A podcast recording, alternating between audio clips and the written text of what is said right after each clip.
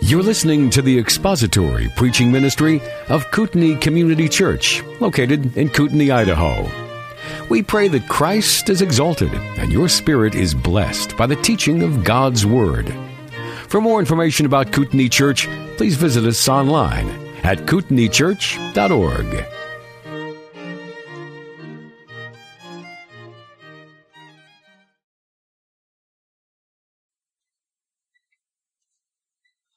You turn now to Hebrews chapter 1. We're going to read together verses 5 through the end of verse 13. Verse 14. We'll read through the end of the chapter. Hebrews chapter 1, beginning of verse 5.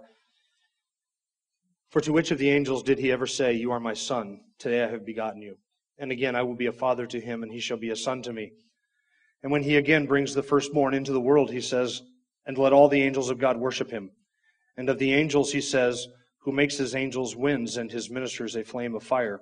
But of the Son he says, Your throne, O God, is forever and ever, and the righteous scepter is the scepter of his kingdom. You have loved righteousness and hated lawlessness. Therefore, God, your God, has anointed you with the oil of gladness above your companions. And you, Lord, in the beginning laid the foundation of the earth, and the heavens are the works of your hands. They will perish, but you remain, and they all will become old like a garment. And like a mantle you will roll them up. Like a garment they will also be changed. But you are the same, and your years will not come to an end. But to which of the angels has he ever said, Sit at my right hand until I make your enemies a footstool for your feet? Are they not all ministering spirits sent out to render salvation for the sake of those who will inherit salvation? Let us pray together.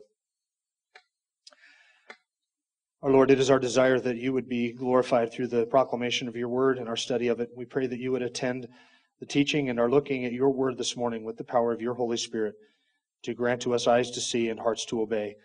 We commit this time to you and our efforts and energies to that end. In Christ's name, amen. Did you all remember to bring with you the sheet that we handed out last week that was in your bulletin? They were also handing them out. Lanny has to raise his up nice and high. He has his today, so I have nobody to single out.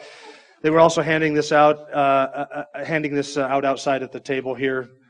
So you've got that where the Hebrews passage, verses 5 through 13, is on one side, and then all the Old Testament citations that he, the author of Hebrews cites are on the other side. You have that. Okay, so go ahead and put that away because you're not going to need that today.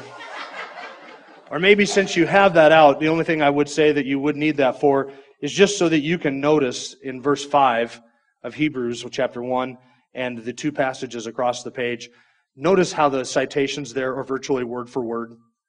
They're virtually identical. Okay, so that there's no need then to compare them to the Old Testament citation since we're going to be going back there. But I would just have you note that we're looking at two verses here on the right hand side that are cited in Hebrews chapter 1, verse 5. Now you really can put that away. Uh, tomorrow, next week, I shouldn't say tomorrow, next week, it's not going to be as simple as just saying, um, look, they're identical on one side and the other. It's a little bit more complicated than that. But we'll get to that next week. We face today, as we come to verse 5, a challenge. And this is a challenge that we're going to be addressing all the way through the book of Hebrews. And the, uh, with every, actually, with every citation from the Old Testament that we find in the book of Hebrews, and there are quite a bit of them. And the, and the challenge is this, that when we look at chapter 1, verse 5 of Hebrews, we're not actually just looking at one verse of Scripture. We're looking at three verses of Scripture because we're looking at Hebrews 1, verse 5, which quotes Psalm 2, verse 7, and 2 Samuel 7, verse 14. And so this is the challenge that we, as an audience listening to this epistle, do not have the same understanding and shared context of the Old Testament text that the original audience would have had. So we have to study not just what Hebrews chapter 1 verse 5 says, but we have to kind of go behind the scenes, as it were, to what the, this author quotes in the original citations and ask ourselves, what do those original citations mean?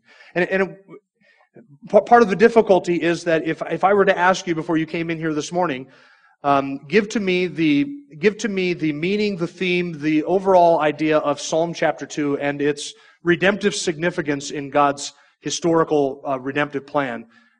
How many of us would have been able to do that?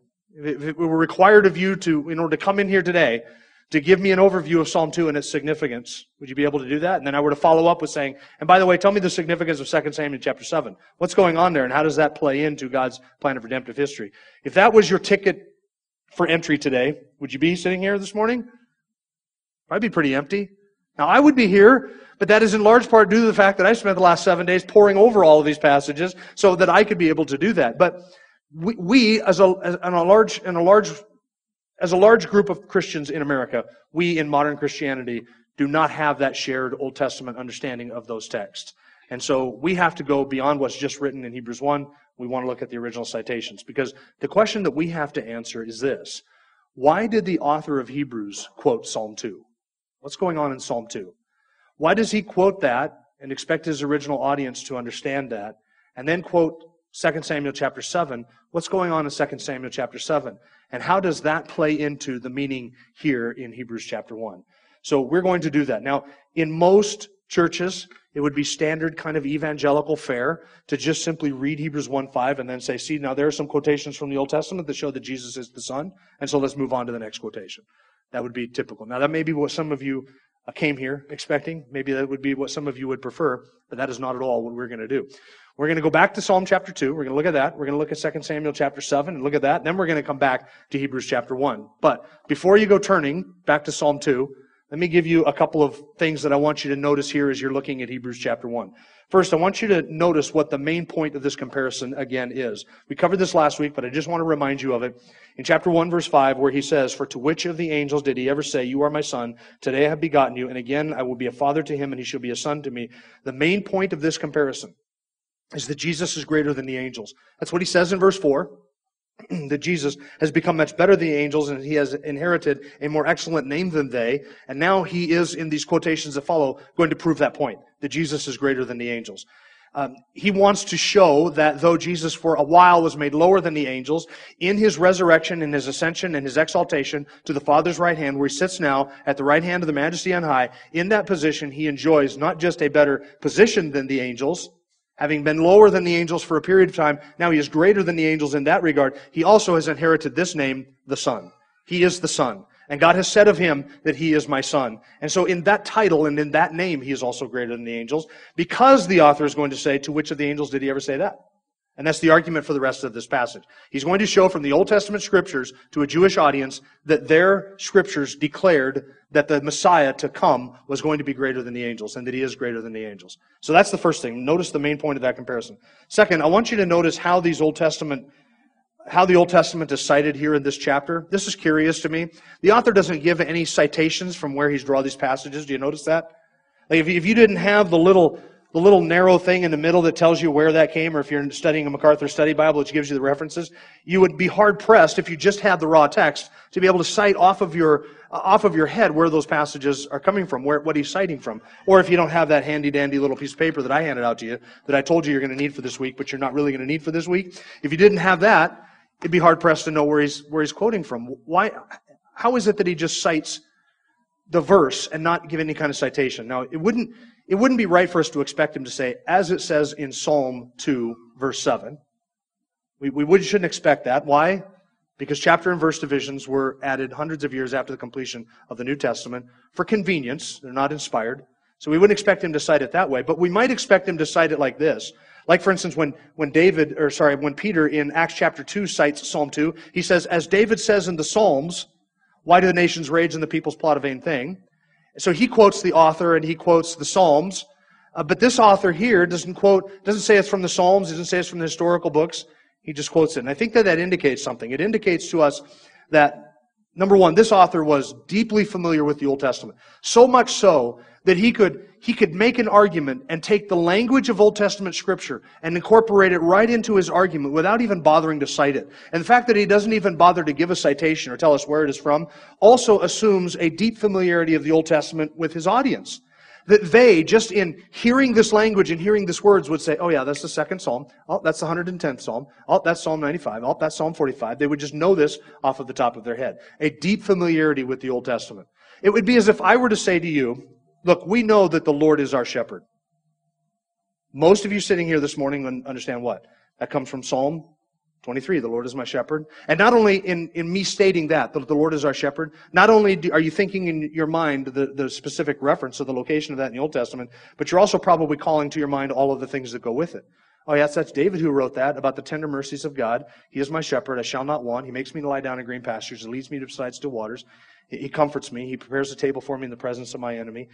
Uh, and my enemies. You call to your mind all that's part of that psalm. Why? Because you understand it, you know it, you're familiar with it. Or if I were to say to you, look, we understand that God loved this world enough that he gave his only begotten Son, that whoever believes in him should not perish but have everlasting life. Do I need to cite the reference to you? No, because I would assume that you are familiar with John 3.16. In the same way, this author quotes these Old Testament passages. There is such a deep and profound familiarity with the Old Testament language and the Old Testament context that all he has to do is cite them. And they would get all of that context. We have to go back and get that context because we're not as familiar with it as they are with it or were with it. All right, number three. Notice that he cites them without explaining them.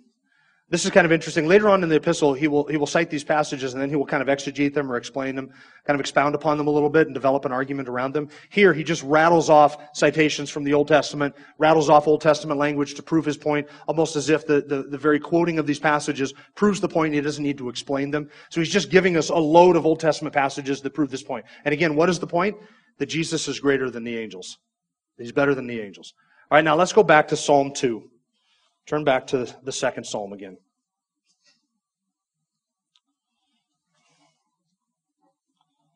I'm going to look at this in its context.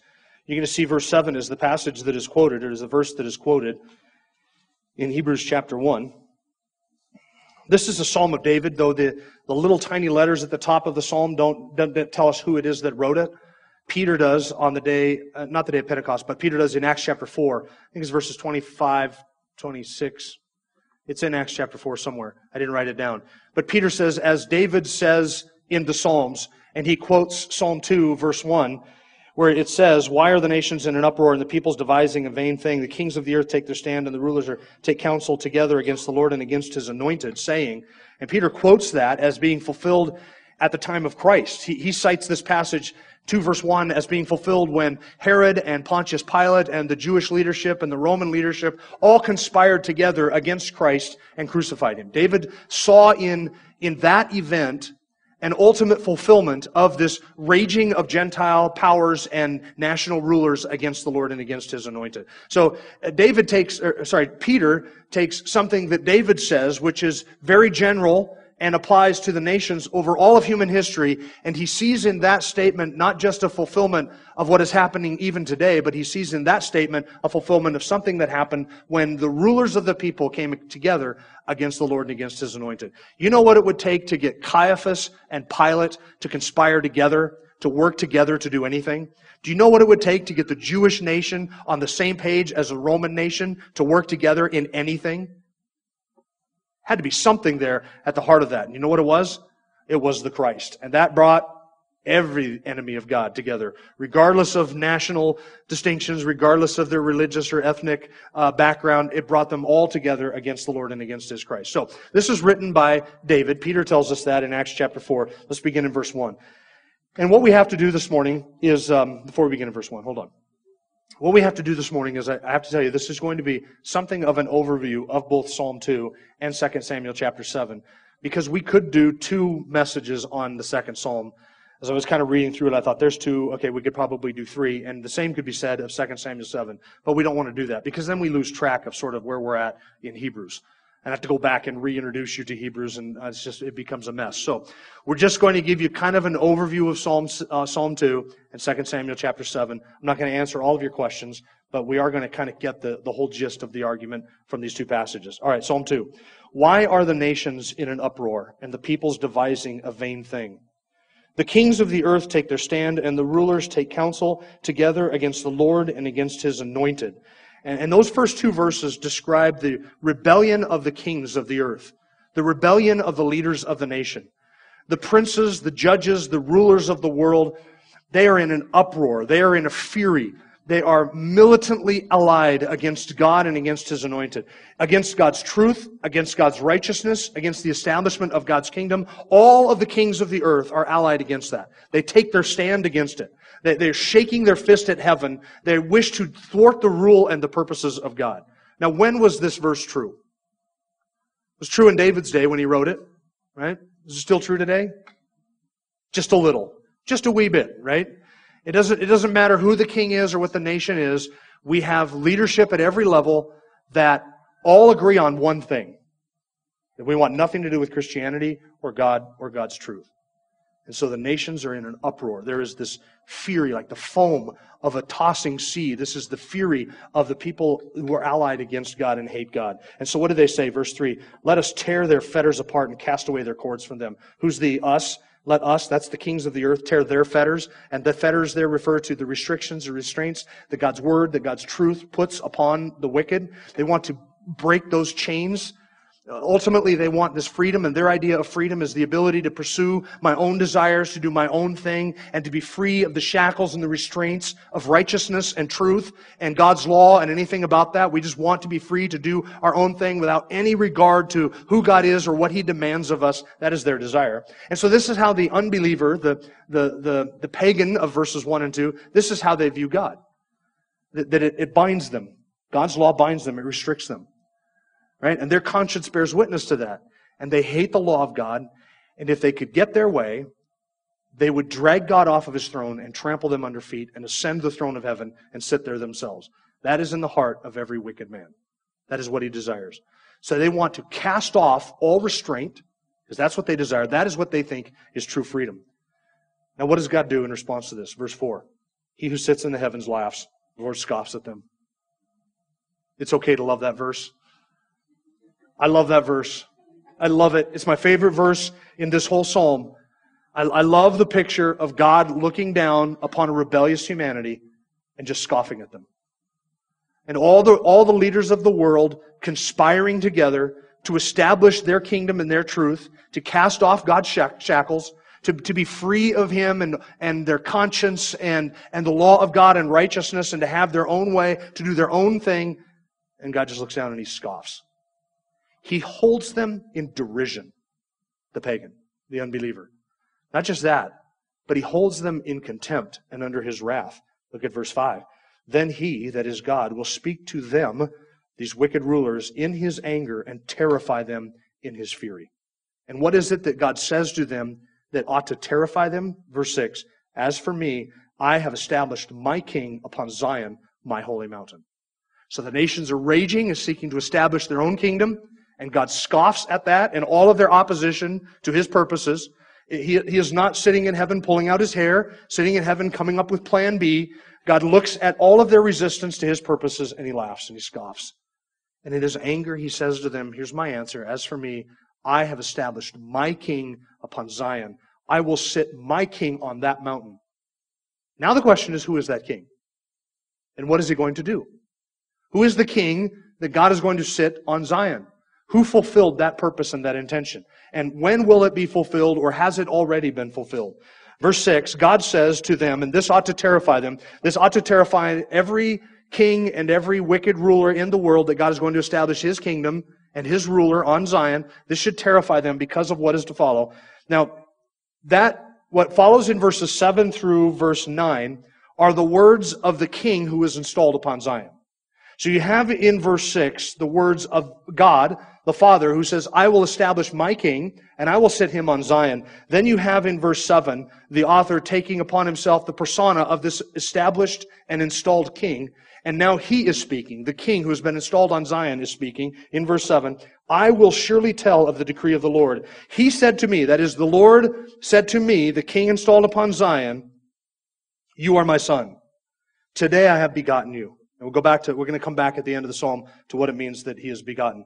You are my son. Today I have begotten you. That is what the, that is what the king installed says to the God, the Father who has installed him upon Zion. Verse 8. Ask of me, and I will surely give the nations as your inheritance. Again, this is God speaking to this king. Ask of me, and I will surely give the nations to you as your inheritance, and the very ends of the earth as your possession. Coming back to Hebrews chapter 1 for just a moment. Who is the heir of all things? Who gets this inheritance? And so here we have, we have, now do you see why the author would quote Hebrew, uh, Psalm 2 in Hebrews chapter 1? He's just told us that Jesus is the heir of all things. And now he comes and he quotes Psalm 2. And this would call to the mind of the audience, oh yeah, Ask of me, and I will give you the nations as your inheritance, the ends of the earth as your possession. He is speaking. This is the Son. This is the one who is installed upon Zion, whom the Father calls his Son. He is speaking back to the Father and saying, This is what the Father said to me. Ask of me, and I will give you the nations as your inheritance. Verse 9 You shall break them with a rod of iron, you shall shatter them like earthenware. This is why they should be terrified by his fury, up in verse 5. Why? Because the Father has said to the king installed upon Zion, you will inherit the nations, but you will destroy them first. You will crush them like an earthenware vessel. You will shatter them like a clay pot. They will be destroyed before your rod of iron. He will rule and he will reign, and he has been installed as king, and he has been given all of the nations. And before he is going to inherit all of those, he will put down, as scripture says, all of his enemies. He will destroy every last enemy. He will bring all things into subjection to himself. That king who has been seated upon, seated upon Zion. Zion is the mountain upon which Jerusalem rests. So we're talking about a specific location in the land of Israel on Mount Zion, a specific literal mountain where this king will sit. And he will rule and he will reign. He will be given the nations and he will crush them. That is the nations and their kings and their rulers and all of their opposition. He will crush them with a rod of iron. He will shatter them like a clay pot. That is why they should be terrified. So now verse 10. Now therefore, O kings. Now this is, this is counsel to the kings of the earth in light of what has just been revealed. Now therefore, O kings, show discernment. Take warning, O judges of the earth. Worship the Lord with reverence and rejoice with trembling. Stop your opposition, lay down your arms, turn from it. Admit that what you're doing is futile, it is vain, it is empty, it is stupid, it can go nowhere. And instead, you ought to worship this Lord, the one who has installed his king upon Zion. Verse 11, worship the Lord with reverence and rejoice with trembling. Do homage. Uh, some translations say kiss the Son. It means to do homage, to do, to do reverence, to bow down in submission or subjection to. Do homage to the Son that he not become angry and you perish in the way. In Psalm 2, who is it that is angry? Here. Well, we, we saw that somebody speaks to the nations in his anger in verse 5, and that is the Father. That is the one who installs this king. He says to the nations, I'm going to put in my king on Zion. But in verse 12, who is it that's angry? It's the Son. Well, what about Jesus, meek and mild? What about the little Jesus? What about the Jesus who bounces children on his knee? Doesn't he just wink at sin and not judge anybody and just say, hey, whatever you want, it's up to you. You just do whatever you want. No accountability. I understand. We welcome everybody. You're all my children. Isn't that Jesus? Here, the Son is angry. It's the Son who will pour out his wrath upon an unbelieving world. It is the Son who raises unbelievers to eternal damnation and says to those who are on his left, Depart from me, you wicked, into everlasting fire prepared for the devil and his angels. It is the Son whose wrath is kindled on the day of judgment because of the impenitence and the rebellion of a lost world. And that righteous indignation is the indignation of the Father. It is the same wrath for the same purposes and for the same reasons. It is the Son who will take the great white throne, where all the books are opened, and the dead will stand before him, the small and the great, and they will receive the reward of what they are due because of all of their deeds which have been written in the, in the book, in the books. It is the Son who is angry. It's the Son who pours out his wrath. It's the Son whom they should fear. Why? Because he has been installed on Zion. And he will deal with that rebellion. And so verse 12 says, For his wrath may soon be kindled. How blessed are those who take refuge in him. Now, there is, we talked in Sunday school this morning about these seeming paradoxes or contradictions. Here's another one. The very one who is angry with you as an impenitent individual, if you're not in Jesus Christ, is the very one that you should come to for refuge. That's, that's, there's an irony there. If you find your refuge in him, you will never face his wrath. If you will not find your refuge in him, you will face his wrath. He is angry, his wrath will be kindled, and if you do not find a refuge in him, you will perish in that day. That's the promise of the psalm. So what, do we have in Psalm 2? We have the, the raging of the nations, God's response to establish a king in Zion. That should terrify the wicked. It should terrify the unbeliever because he is going to crush them and destroy them. That son is the one whom the father, that, that Messiah is the one whom the father calls son and says to him, Today I have begotten you. That is the one who is going to be the full expression of all of the wrath of God against an impenitent and unbelieving world. And he is the one in whom you must find refuge. And if you do not find refuge in him, you will perish in the day. That's Psalm 2. It's beautiful. And again, my favorite part God's scoffing. He's laughing at them. Because all of their resistance to his purposes accomplish nothing. It's just so vain. It's just so empty. as if God is going to adjust any of his plans to accommodate everything that's going on in the world. It is all moving inexorably to that end, and nothing can stop it. He is going to have his way. He is going to establish his king upon Zion, and he will destroy the wicked and destroy the unbeliever. And so we are forced and asked and begged to heed that warning and do homage to the Son. Now the question comes up, was this fulfilled by David? Because David is the one who wrote this. And so if David is writing this, and he obviously was installed as a king upon Zion, is this fulfilled by David? Or was it fulfilled by Solomon? Obviously, there are elements of this psalm that were, that were partially fulfilled in David. He was established as a king, but his throne was not over all of the nations. All of the nations were not given to him as an inheritance. So David is describing here a, a, work of God whereby God establishes his king on Mount Zion. But David is looking beyond that king, which in this case was David, to a king who would fulfill this in a greater and larger sense behind him. And so the details of Psalm 2 have to be fulfilled by the Messiah, by the King. And so what is the takeaway? What is our takeaway of Psalm 2? To remember that here in the scripture, the Father calls the King, whom he has established for Zion, and on Zion, his Son. Now what does it mean that he is begotten? Let's go back to 7, chapter, uh, to, uh, verse 7. I will surely tell the decree of the Lord. Now this is the King, the established and ordained King speaking. He, the Father, said to me, the King, You are my Son. Today I have begotten you. So this is the Father or God addressing the King whom he has installed upon Zion, saying to him, You are my Son. Today I have begotten you. Now, what does the term begotten mean? Because when I say the word begotten and when you read the word begotten, you are probably thinking in your mind the same thing that I would be thinking in my mind, which is this is describing something that happens in a point in time where somebody is created or brought into existence. Because it is the same Hebrew word here that is used to describe one man begetting a child and that child begetting another child. And so when you read the genealogies, that's what you have. You have a, a, a, a pro, procreation and then and one generation following another and they use the term begotten to describe that because it can describe something that's brought into existence now, this word begotten has a large semantic range, so it's kind of like uh, many of our English words, like the word deck, for instance. I can deck you with my fist. I could go out and build a deck. I can deal a deck of cards, and we can go out on the deck of a ship. And it's the same word used so many different ways because there's a, a large semantic range, a large variety of meanings to that one English word. And so context and intention always determine the meaning of any word. And it is the same here. The word begotten can use to be used to refer to something that is created in time or generated and comes into being. But it doesn't always mean that. It can also describe bringing forth something or bringing something up or displaying something and putting it out there. It has that meaning. According to the Theological Word Book of the Old Testament, in this context, this word begotten likely refers to a relationship of love. That is, that the father or the, the, the, son here, the king, is describing the relationship that God has said he has with this king. This is God's declaration concerning this king. This is my son. I am manifesting or declaring to all of the world that he is special and that he is unique and that I have a relationship with this individual that you would, you would associate between a father and a son. That kind of a familial love relationship. That is what the word begotten means. Interestingly, the word is used in Acts chapter 13 of the resurrection. When Paul, when he is preaching in Pisidian Antioch, says that God, and he's speaking here of the resurrection in the context before and after this verse, he says in Acts 13:33 that God has fulfilled this promise to our children in that he raised up Jesus, as it is also written in the second psalm, "You are my son; today I have begotten you." So there, Paul applies the word begotten to the resurrection.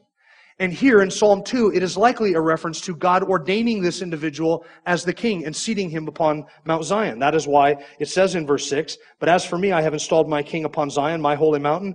And so he says, Today, you are my son, today I have begotten you. What does the today refer to? Probably the establishment of that king on Zion. So, if you believe or want to teach, as some people do, that Jesus came into a being at a certain point in time, and that that's what the word begotten means, that he was created or brought forth in that sense of being created, then you have to answer the question, when did that happen? Most people say, well, it happened before the creation of the world. Back in eternity past, before anything else was created, Jesus was created. That's what a Jehovah's Witness would say, for instance. He came into being at some point back then. Well, in Psalm chapter 2, the begotten refers to the day of his coronation, being established on Zion. In Acts chapter 13, he quotes Psalm 2 as referring to the resurrection. In Hebrews chapter 1, the argument can be made that Hebrews chapter 1 is saying that this happens when he takes a seat at the Father's right hand, that then he is begotten. So what does the term begotten mean? That the Father has displayed this love relationship, this sonship. He has put on display before the world the sonship of Christ. How did he do that? In the resurrection and in the ascension of giving him his place at the Father's right hand. And he will do it someday when he is installed as king upon Zion. It, it, I don't mean to split hairs or overdo this, but think of it in these terms. It is difficult, if not impossible, to differentiate entirely between those three events because they are all part of the exaltation and the begottenness of the Son. He is raised from the dead and declared to be the Son of God. In that sense, he is begotten. He is brought forth and displayed that he is the Son before all of creation, in the resurrection. When he took his ascension at the right hand of the Father, he is displayed and put on display before all of the angels and all of the world that he is the begotten one, the Son, who has that relationship with the Father. And in the future, when the Father establishes him on the throne in Jerusalem, in Zion, it will be displayed before all of creation that he is the Son, that he is the divine one. So that begottenness does not refer to a beginning. That begottenness refers to a love relationship and a sonship that is put on display in the resurrection, the ascension, and the exaltation, and eventually the enthronement or ordination of that king upon Zion. All of those display that begottenness, that sonship. Now, 2 Samuel chapter 7. That was a race through Psalm 2. 2 Samuel chapter 7. You're going to have to go back further to the left hand side of your Bible 2 Samuel chapter 7. What is the context of that? We'll begin at verse 1, and we're going to be reading together through the end of verse 17. And though this is a longer passage, we're just going to be reading most of it so that we can catch the context and, uh, and the, the gist of this here. 2 Samuel chapter 7. This, this is David as king. He is, he is king in Jerusalem. God has established him as his king. And David has built for himself a house, a house, a beautiful house, a beautiful palace and yet he sees the temple of God moving around in a tent with the tabernacle, and, and God doesn't have nearly as nice of a house as David does, so David gets the idea that he's going to build God a house. Uh, chapter 7, verse 1. Now it came about when the king lived in his house, and the Lord had given him rest on every side from all his enemies, that the king said to Nathan the prophet, See, now I, I dwell in a house of cedar, but the ark of God dwells in tent curtains. Nathan said to the king, now Nathan was a prophet, Go do all that is in your mind, for the Lord is with you. But in the same night, the word of the Lord came to Nathan, saying, Go and say to my servant David, Thus says the Lord, Are you the one who should build me a house to dwell in? I have not dwelt in a house since the day I brought up the sons of Israel from Egypt, even to this day. I have been moving around in a tent, even in a tabernacle. Wherever I have gone with all the sons of Israel, did I speak a word with one of the tribes of Israel, which I commanded to shepherd my people Israel, saying, Why have you not built me a house of cedar? There's a different passage in later on. I think it's in First Chronicles Second Kings, First Kings, wherever it is, where in, in this in their account of this same thing, um, God says to David, "You're not going to build a house for me because your hands are covered with blood, but your son Solomon will build a house." Now Solomon ended up building the temple. That's why it was called Solomon's temple and not David's temple. David made preparations for it. Solomon actually did the work of building the temple of God, and he built Solomon's temple. But David had it upon his heart, and God said, You're not going to do this, and he gives some reasons here. But then this becomes the occasion for God to make certain promises to David. Now, David wanted to make a promise to God I will build you a house. So now God is going to turn that around and he's going to make certain promises to David. And God's promises to David is, I'm going to build you a house. And here's the details of it. Verse 8. Now therefore, you shall say to my servant David, Thus says the Lord of hosts, I took you from the pasture, from following the sheep, to be ruler over my people Israel. I have been with you wherever you have gone and have cut off all your enemies from before you, and I will make of you a great name, like the names of the great men who are on the earth. Now, what David wanted to do was make a great house for a great God so that God would have a great name in the city of Jerusalem. And now God turned that around and said, I'm going to make you of you a great name. Since we're talking about greatness, I'm going to make you great. And, and God did this for David. The establishment of this Davidic kingdom, all of Israel goes, looks back to David's kingdom as the high water mark of the nation of Israel. It was the greatest, David is the greatest king who has ever sat upon a throne in Israel. He's not the greatest king who will ever sit upon the throne in Israel, but he is the greatest king who ever sat upon a throne in Israel up to our present day. He is truly great. By the way, in Jerusalem, next to the Wailing Wall, not too far from the Wailing Wall, is David's tomb.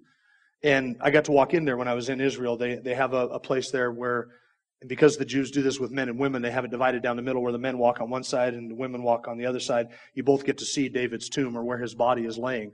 But it's, it's right there in Jerusalem to this day. Now, whether his bones are in there or not, I don't know if anybody has cracked that open, but they are in there 24-7 worshiping and doing homage at this. You would think that they were Roman Catholic in the way that they do homage to David. They're in there honoring the presence of his bones. Who he is, he is a great one in the land of Israel. And, and Israel looks to him as the high water mark of the nation because it went downhill after David. So where were we at? Verse 10.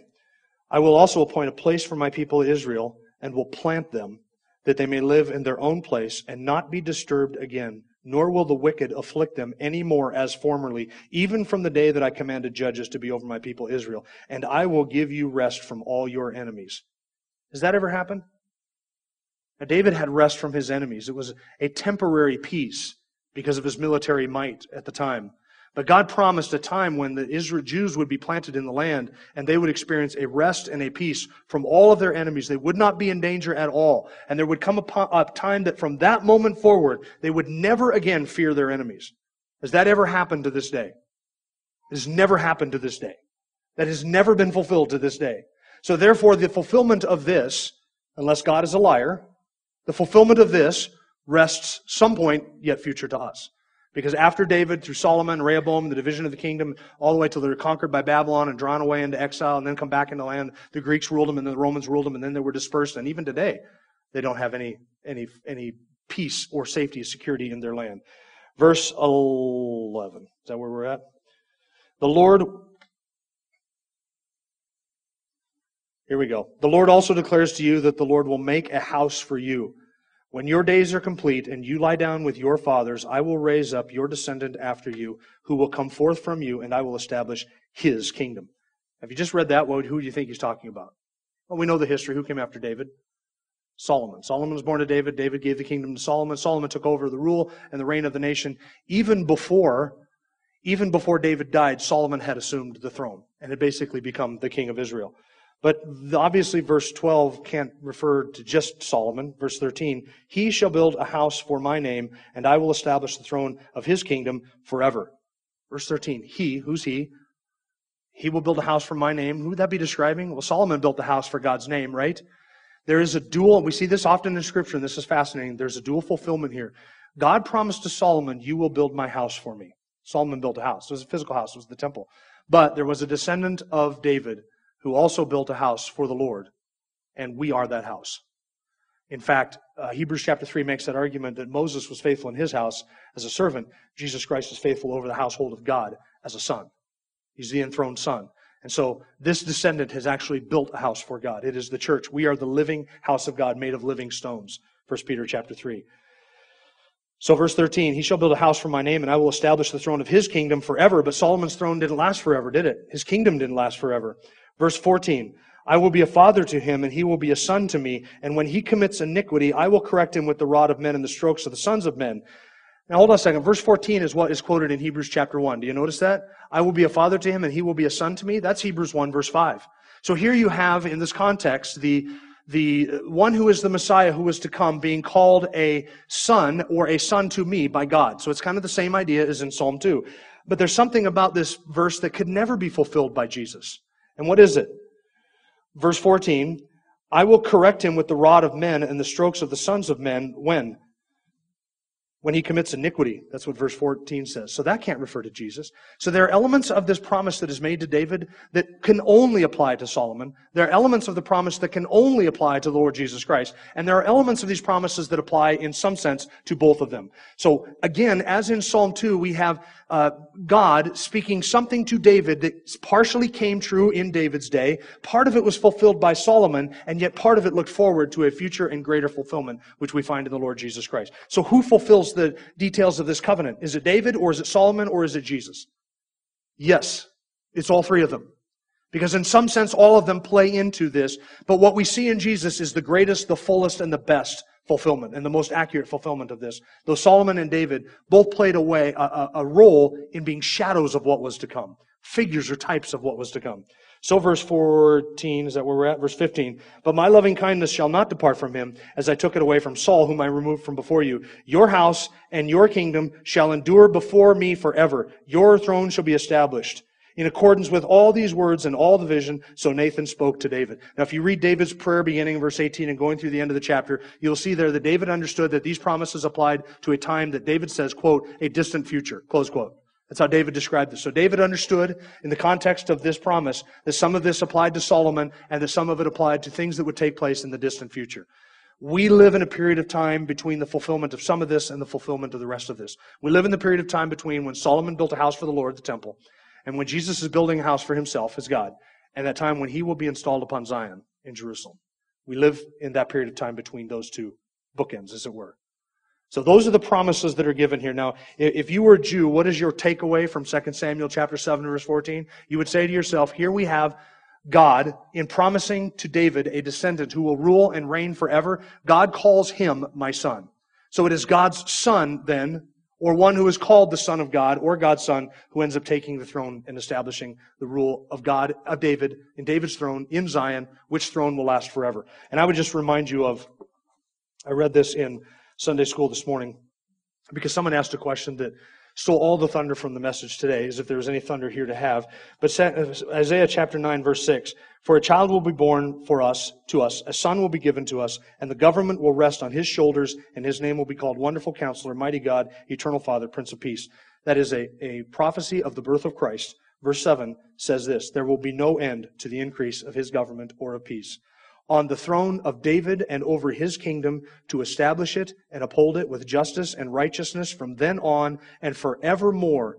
The zeal of the Lord of hosts will accomplish this. That is the promise. God has said, I will accomplish this. I will sit David's descendant upon David's throne, and he will rule and reign forever, and there will be no increase to the reaches of his, there will be no decrease to the increase what do we got? There will be no limit to the increase of his government. That's it. It will reach to the farthest reaches of, of creation. Why? Because he is the heir of all things. So everything is given to him. Ask of me and I will give you the nations as your inheritance. There'll be no limit to it. He's not going to rule over just Jerusalem or Jerusalem and the Near East or Jerusalem and Asia or Jerusalem and Africa. He's going to rule over Jerusalem and everything. All of the nations will be given to him. He will destroy them with a rod of iron. It is a violent, destructive overthrow that will signal the beginning of the kingdom of Jesus Christ. God's zeal will accomplish this. He will do it, not by might, not by power, but by His Holy Spirit. He will do all of this, and He will establish His king. This should terrify the nations. So what is our takeaway from Psalm 2 and 2 Samuel chapter 7? The one who is to rule, who is Jesus Christ, the Lord's anointed, God calls him my son. And so back to Hebrews chapter 1. And I promise you this is coming to an end faster than it looks. Back to Hebrews chapter 1. So here we have the author of Hebrews quoting both of those passages, word for word, and doing so in such a way as to call to the mind everything of, the, of his hearers, everything that we have covered so far. So the point again, verse 5, for to which of the angels did he ever say this? And the answer to that is he didn't say that to any angels. Now he does call the angels sons of God. They are given that title, sons of God. But they're given that title as a created class. God never said to Gabriel, You are my son or to Michael, you are my son, or to a cherubim, or to a seraphim, you are my son. That title of the unique son in a unique relationship, the begotten one of the Father, that title is never given to any angel. The, the, the, the angels are sons of God in the same sense that we are sons of God. We are created in God's image. We are created beings, and we are sons by adoption. So we have a relationship that is similar to a son. But to no other human being has God ever said, You are my son, in this unique sense. To no angel has the Father ever said, You are my son. And therefore, Jesus is greater than the angels. And so he quotes Psalm 2, he quotes 2 Samuel chapter 7 to show the Jews that in their old, their own Old Testament, God called the Messiah his son. Now, Jesus came into the world and claimed that title for himself. So as we walk away from Hebrews chapter 1, let me give you a couple of lessons or a couple of concluding thoughts. First, the Christian teaching about Jesus Christ is not fabricated out of whole, uh, out of whole cloth. You should be able to look at the Old Testament and realize this. Our claims about Christ are quite magnificent. So we believe that God stepped into human history, became a man, took upon himself human flesh. He lived here and he lived a perfect life. And that he was God incarnate. And he was the Son of God. And he had eternally existed and he left the glories of heaven and came into humanity and walked among us. That is our claim. Now, that is what Jesus claimed of himself. He talked about leaving heaven. He talked about coming down here. He talked about uh, being born of a virgin. He talked about uh, doing all of this to reveal to us the Father. He talked about going back up to heaven and having made all of those claims, having claimed to be the Son of Man, a divine figure from the Old Testament, having claimed to be the Son of God in unique relationship to the Father, like no other man could ever claim. He claimed to be the one who would forgive sins, who would judge all men, who would raise the dead. And then he raised the dead and he healed the sick and he made the lame walk and the blind see. He predicted his own death, burial, and resurrection and then he rose again three days later, right on time to demonstrate that everything he claimed is true. Now that is what we assert regarding Jesus. So when we talk about Jesus Christ being the Son of God, we and the early church did not fabricate that idea out of whole cloth. It was the Old Testament. This came out of the Old Testament. It was the scriptures themselves, the Jewish scriptures that declared the Messiah would be God. That was the, should have been the Jewish expectation. That this one who would step into human history, who would rule over the house of David, was a divine figure. Because God says of him, uniquely him, not angels, not any other men, not any other king, thou art my son. And I've displayed this forever in the resurrection, in the ascension, and ultimately in his ordination and enthronement on the house of David in Jerusalem. Second, we should remember this that God always keeps his promises. God promised something to David 3,000 years ago. 3,000 years ago. Now, he has fulfilled that partially 2,000 years ago by raising Jesus from the dead.